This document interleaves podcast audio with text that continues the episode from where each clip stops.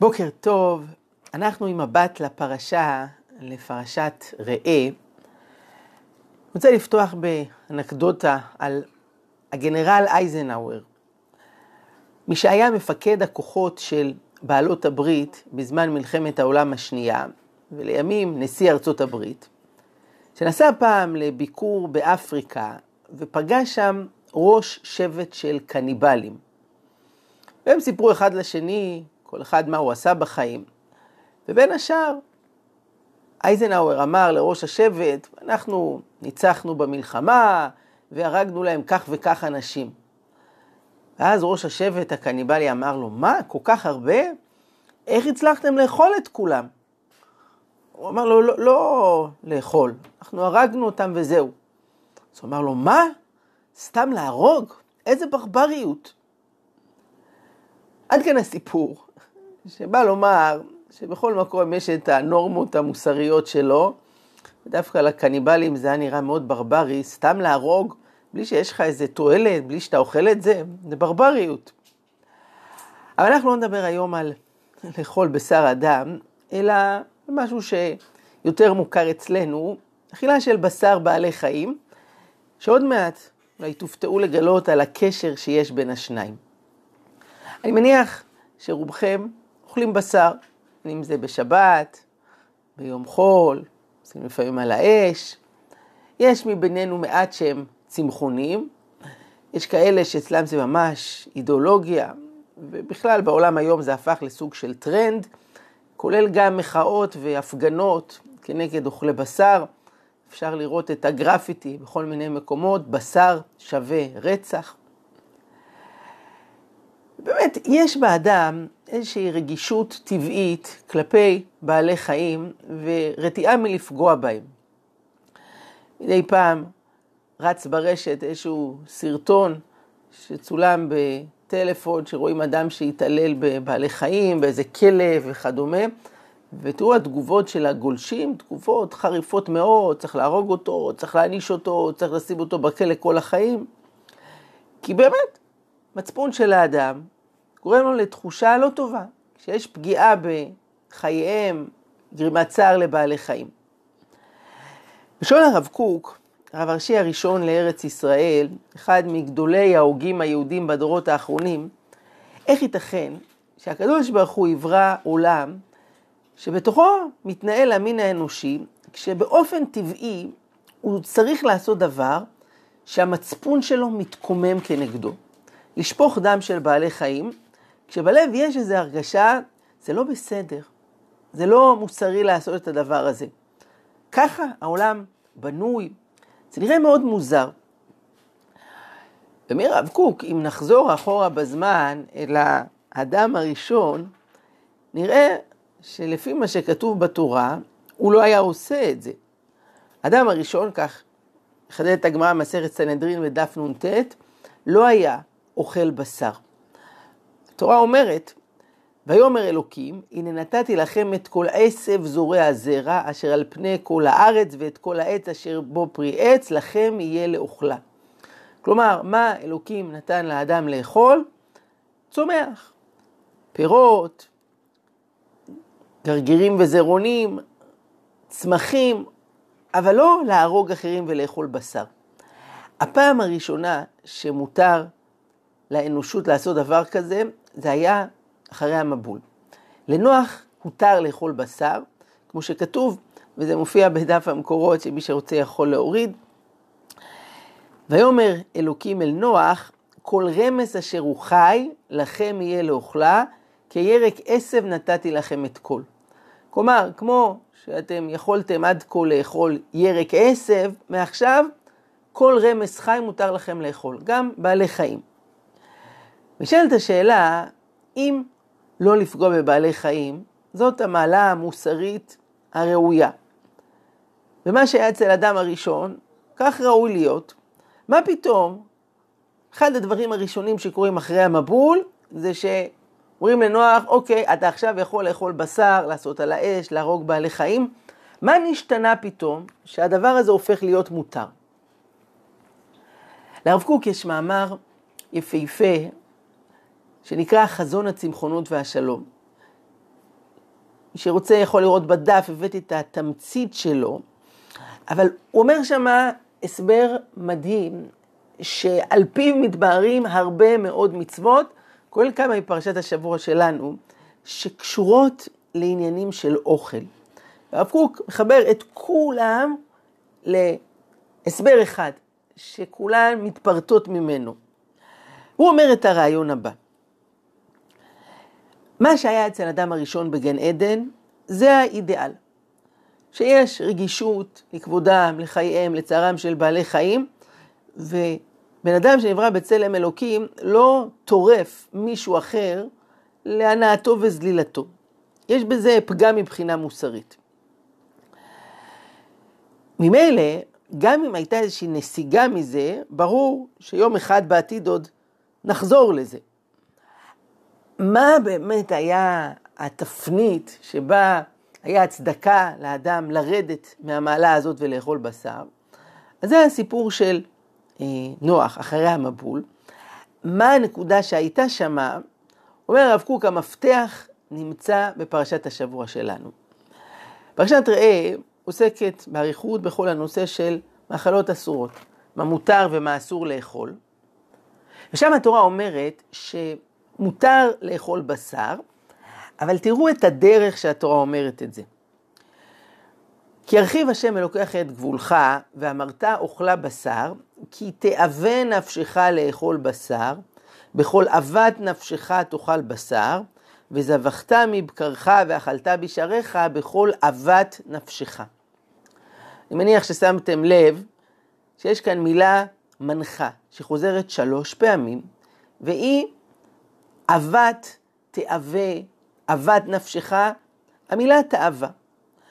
והתורה רומזת בזה שההיתר לאכול בשר הוא נובע מהמצב המוסרי הירוד של האדם שמתגברת בו התאווה. מסביר הרב קוק, מה קרה אחרי המבול ששינה את הכל? המבול שיקף את הנפילה של האנושות, את ההידרדרות לתהומות, איך בני אדם הופכים לפוגעניים, אדם לאדם זאב. אומרת התורה, במצב ירוד שכזה, כשבן אדם, אפילו כלפי אנשים אחרים, מתנהגים בכזאת אכזריות, אין למין האנושי את הלוקסוס להפגין מוסריות והתחשבות וחסידות כלפי בעלי חיים, בעוד שלבני אדם הם מתנהגים בצורה איומה שכזאת. זה יהיה מגוחך שאדם יפשוט את טלפיו ויפגין את צדיקותו כלפי בעלי חיים, בעוד שכלפי בני אדם שנבראו בצלם אלוקים, הוא פוגע וטורף ומזיק. קוק אומר יותר מזה, אם היה איסור דתי על אכילת בשר בעלי חיים, אז ברגע שהתאווה הייתה מתפרצת, כבר לא היה הבחנה בין בשר אדם לחיה. כי בלאו הכי כל בשר בעולם אסור לאכול, ואם האדם היה פורץ את הגדר הזה, אז הוא כבר היה אוכל את הכל. והיינו מוצאים תופעות שהיום נראות לנו בשוליים, מוזרות של קניבליזם, היו הופכות להיות נורמות יותר ויותר מצויות. מה שאין כן במצב היום, שהתורה סימנה קו ברור בין בשר אדם לבשר בעלי חיים. בשר בעלי חיים מותר. מי שיש לו תאווה, יש לו מקום לאפשר לה להתפרץ שמה ולאכול בשר בעלי חיים. אבל בשר אדם זה משהו אחר. ואת מעט המוסריות שיש באדם, שישמור לפחות לבני אדם. בעצם רואים פה איך התורה במבט העליון שלה יודעת להסתכל ולשקלל את הנתונים ולעיתים לעשות ויתור מוסרי מסוים ולאפשר לאנושות לעשות דבר שהוא לא אידיאלי כדי להוביל את בני האדם בסופו של דבר להתקדמות, לרווח מוסרי גדול יותר.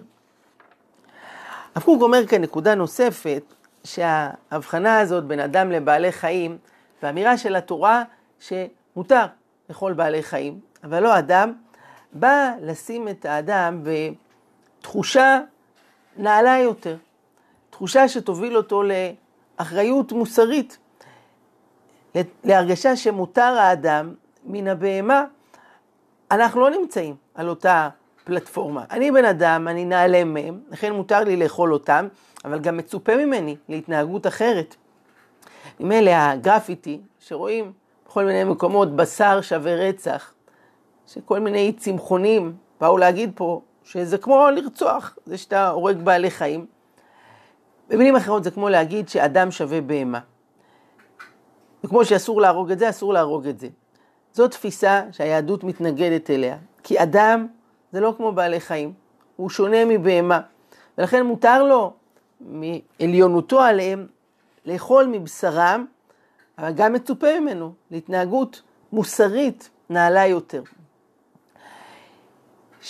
נקודה נוספת, שאומר הרב קוק, למה חשוב לאפשר לאדם לאכול בשר ולא להפגין את חסידותו כלפי בעלי חיים? אומר, גם רשעים גדולים, יש בתוכם בסופו של דבר איזה מצפון שנמצא בפנים. אם הייתה מקובלת האופציה של התחסדות עם בעלי חיים, אז כל מיני רשעים כאלה היו משקיטים את המצפון שלהם בזה שהם היו מצטדקים עם בעלי חיים וחסים עליהם, אבל אז היו מרשים לעצמם להשתולל כשמדובר בבני אדם. להבדיל, אבל זה כן משקף במידת מה את הרעיון, אני לא אזכיר את השם, אבל אחד מעשירי המדינה, שהרבה מבתי הזיקוק בחיפה, שמייצרים שם זיהום אוויר מטורף ופגיעה בבריאות של האנשים וסרטן הריאות וכולי, תרם לאחד מבתי החולים שבנו איזושהי מחלקה על שמו לטיפול בסרטן או משהו כזה, והשם שלו הונצח שם בגדול באותיות קידוש לבנה. וזה מדהים איך האדם שהוא מייצר חולי סרטן יותר מכל אחד אחר במדינה, אז הוא מגדולי הלוחמים בסרטן, וקיבל את כל הכבוד, איך הוא תורם לבריאות. בוא, אם היה אכפת לך מהבריאות, היית פועל לצמצם קצת את זיהום האוויר, אבל את הכסף שלו הוא עושה איפה שעושה, ושם איזה עשרה מיליון, זה, לא כסף בשבילו. אה, שיבנו איזה אגף בבית חולים, והוא אלטרואיסט, הוא פילנטרופ, הוא נדבן, זאת בדיוק הנקודה. שאומר הרב קוק, משקיטים את המצפון בהתחסדות באיזה פינה או עם בעלי חיים, אבל לכן זה כלפי בני אדם, קדימה, תעשה מה שאתה רוצה. מכאן יש הסבר ללא מעט מצוות שקשורות לאוכל, שמתבהרות לאור העיקרון שאמרנו. ובכלל, בכל הנושא של טעמי מצוות, אנחנו רואים גישות שונות בין חכמי ישראל. האם הדגש הוא על העבר, על ההווה או על העתיד? הרמב"ם למשל דיבר על העבר. לשיטתו יש לא מעט מצוות שקשורות לדברים שהיו בעבר. אה, עבודה זרה שהייתה מאוד נפוצה, והתורה באה להילחם בזה, והרבה מצוות בנויות על זה. לדידו, עניין הקורבנות, הוא תלוי בזה, שזה היה מאוד נפוץ אצל עובדי עבודה זרה, ואי אפשר היה להגיד לעם ישראל שזה אסור באופן גורף, כי זה היה מאוד מקובל, אז הותר העניין. אה, וכן על זה הדרך. דברים שנובעים ממה שהיה בעבר. רבים מחכמי ישראל, כשהם מבארים טעמי המצוות, מדברים על ההווה. איך היום זה הופך אותנו עכשיו ליותר רגישים, מתחשבים, איך זה משפיע על המידות שלנו. הרב קוק דיבר על העתיד. איך יש מצוות שהן לא נראה את הפירות בהכרח בהווה, אבל במהלך איטי וסבלני של אלפי שנים, הן מחנכות את האנושות כמו מים שמטפטפים על אבן, עוד טיפה ועוד טיפה ועוד טיפה, כדי להוביל את האנושות למקום טוב ומוסרי יותר. וכך גם במקרה שלנו. המצוות שקשורות לאכילה מחנכות את האנושות להתעלות מהמקום של נוח אחרי המבול, שאדם יכול לטרוף, לאכול בשר, למקום האידיאלי שהיה לאדם הראשון בגן עדן, ששם לא היה פגיעה בחייהם של בעלי חיים בשביל האוכל שלו. במה זה מתבטא? בכמה דברים. למשל, בעלי החיים שאנחנו אוכלים, רובם הם כאלה שגדלים בסביבתו של האדם ונמצאים תחת חסותו. אתה לא יכול לאכול אריה שהוא חי לו בסוואנה, בטבע, בחופשיות, ואתה תתנפל עליו, תחטוף ותטרוף אותו. לא. אתה כן יכול לאכול תרנגולות, כבשים, שאתה זה שמגדל אותם, מספק את צורכיהם, ממילא יש לך גם יותר זכות להשתמש בהם. שתיים, בעלי חיים שאנחנו אוכלים זה כאלה שהטבע שלהם הוא עדין יותר. לא טורפים אכזריים, אלא בעלי חיים שהם צמחוניים. דרך אגב, זה מתבטא גם בסימני הטהרה. מפריס פרסה ומעלה גרה. בעלי חיים טורפים, אין להם פרסות, יש להם ציפורניים, תפרים שבעזרתם יכולים לשסע את הטרף. בעלי חיים צמחוניים, יש להם פרסות, לא ציפורניים, והם גם מעלים גרה בגלל שכשאתה אוכל בשר, זה תזונה ישירה של אנרגיה לגוף. לעומת זאת, כשאתה אוכל חציר, כדי להפיק מזה משהו, צריך לעלות את זה עוד פעם, ועוד פעם, ועוד פעם. זאת העלאת גרה. אומר הרב קוק, האופי שלהם זה אופי יותר עדין, נוח, לא אכזרי, שאוחז בטרף המפרפר ומשסע אותו, אלא לאכול צומח. אנחנו לא נכניס לתוכנו את האכזריות של כל אותם טורפים. שלוש, גם כשמותר להרוג בעלי חיים ולאכול את בשרם, יש כללים איך לעשות את זה. בהלכות השחיטה היהודיים הם מלמדים איך לבצע את המשימה במינימום של כאב לבעלי חיים. יש היום כל מיני ניסיונות בעולם להרוג בדרכים אחרות של מכת חשמל וכדומה, ועדיין המחקרים מראים שהדרך היהודית היא ה... היא גורמת את המינימום של הצער, כי בשנייה של השחיטה ישר מתנתק הקשר בין מערכת העצבים אל הגוף, ובשבריר שנייה כבר החיה לא אה, תסבול יותר. כלומר, גם כשאתה עושה את זה, אתה מתעסק עם יצור חי, שאתה תגרום לו את המינימום הכאב האפשרי. יש אפילו התחשבות, וזה כבר נקודה רביעית, עם רגשות משפחה שיש אצל בעלי חיים. למשל, יש איסור אותו ואת בנו לא תיקחו ביום אחד, או לא תיקח האם על הבנים, מצוות שילוח הקן, אה, או מחוסר זמן, כלומר, לפני היום השמיני ללידתו, כשהוא רק אה, עולל רך.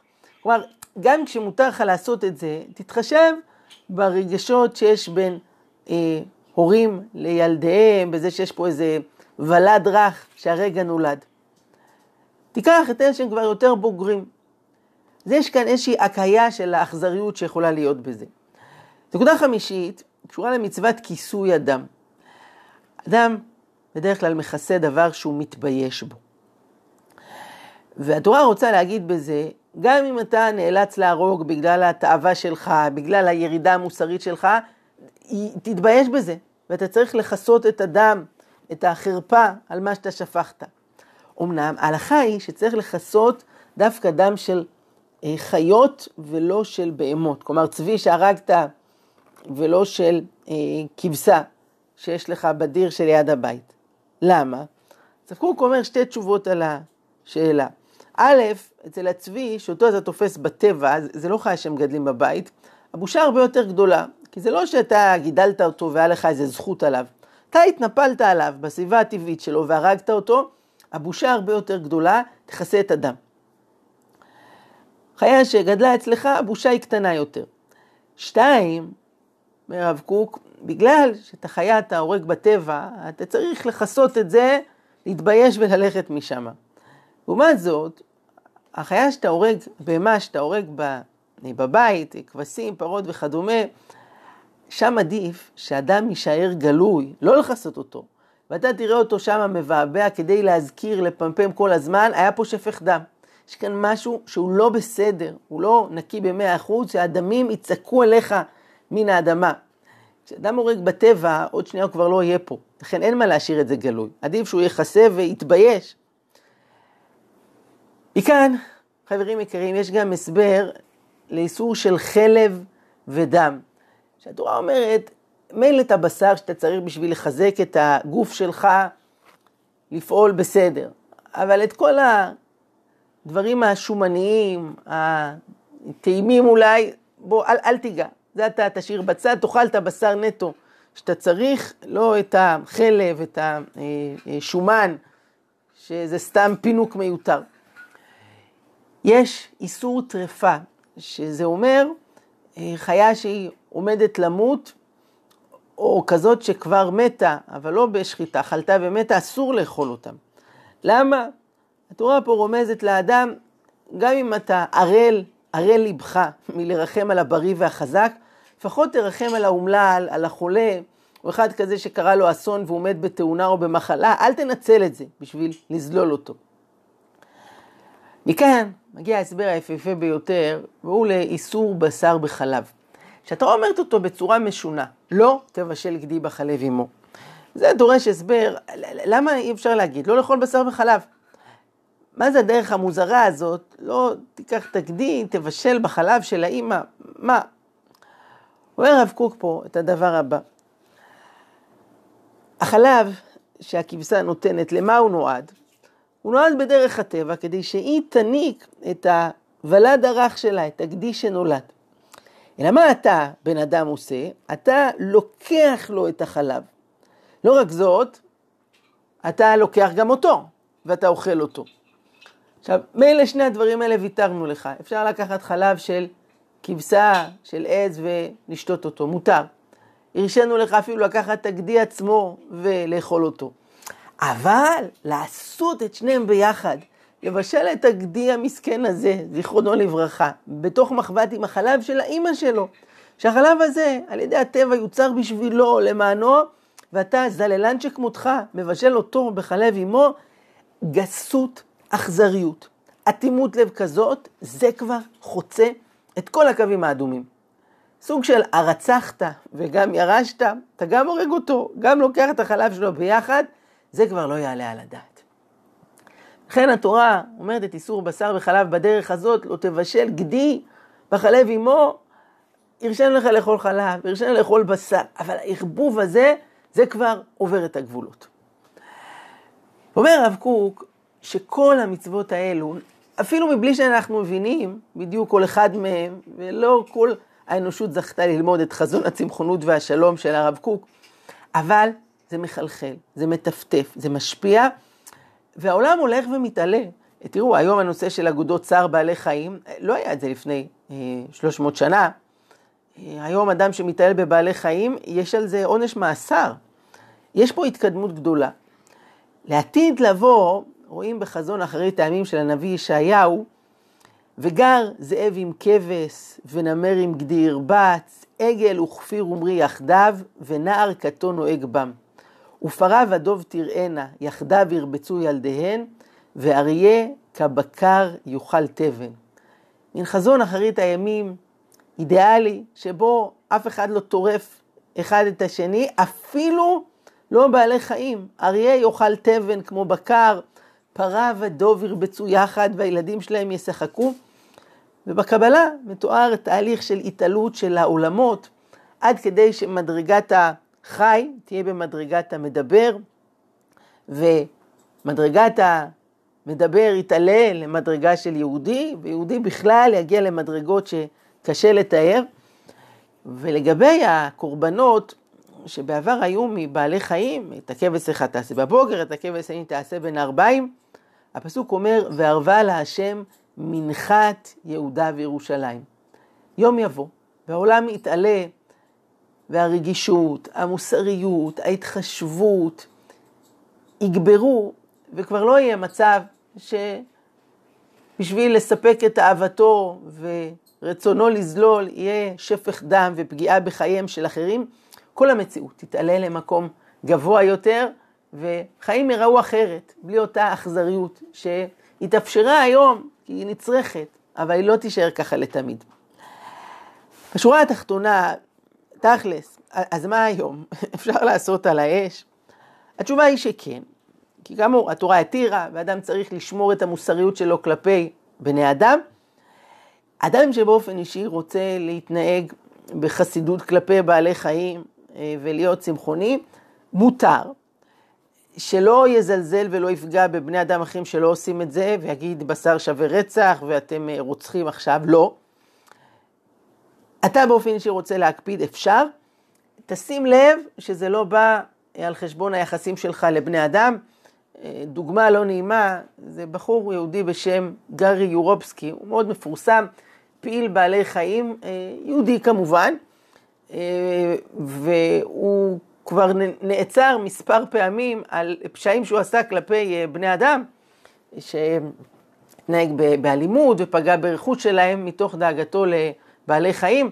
הוא הגיע פעם לביקור בארץ, ואילנה דיין שאלה אותו בריאיון, אם תראה אדם תובע וכלב תובע, את מי תציל ראשון? את מי תבחר מביניהם? והתשובה שלו הייתה, את מי שאני אהיה יותר קרוב אליו. טוב, אז לפחות הוא לא אמר את הכלב, אבל אם הכלב יהיה יותר זמין להצלה, הוא יוותר על האדם וילך על הכלב. אז זה כבר בלבול מוסרי, שהתורה היא מתנגדת אליו, רוצה להגיד לאדם, מותר לך כרגע לאכול בשר, ותזכור שמותר האדם מן הבהמה. מצפים ממך גם ליותר, והאנושות תלך ותתעלה עד למצב שבה כבר לא יצטרכו ליטול חיים של אף יצור חי. עד כאן חברים יקרים, מבט לפרשה, לשבת ראה, דף המקורות תוכלו להוריד למטה. אתם מוזמנים לשתף ולהעביר חברים אחרים, להגיד על שולחן שבת. צירפתי גם קישור לדבר חדש שאנחנו מתחילים ממש בעוד שבוע, אם אתם מכירים בנים בגילאי 12 עד 14, מפגשי בר מצווה לקראת גיל ההתבגרות, אז גם קישור מצורף. שיהיה לכם שבוע מבורך, שבת שלום, ברכת השם עליכם, להתראות.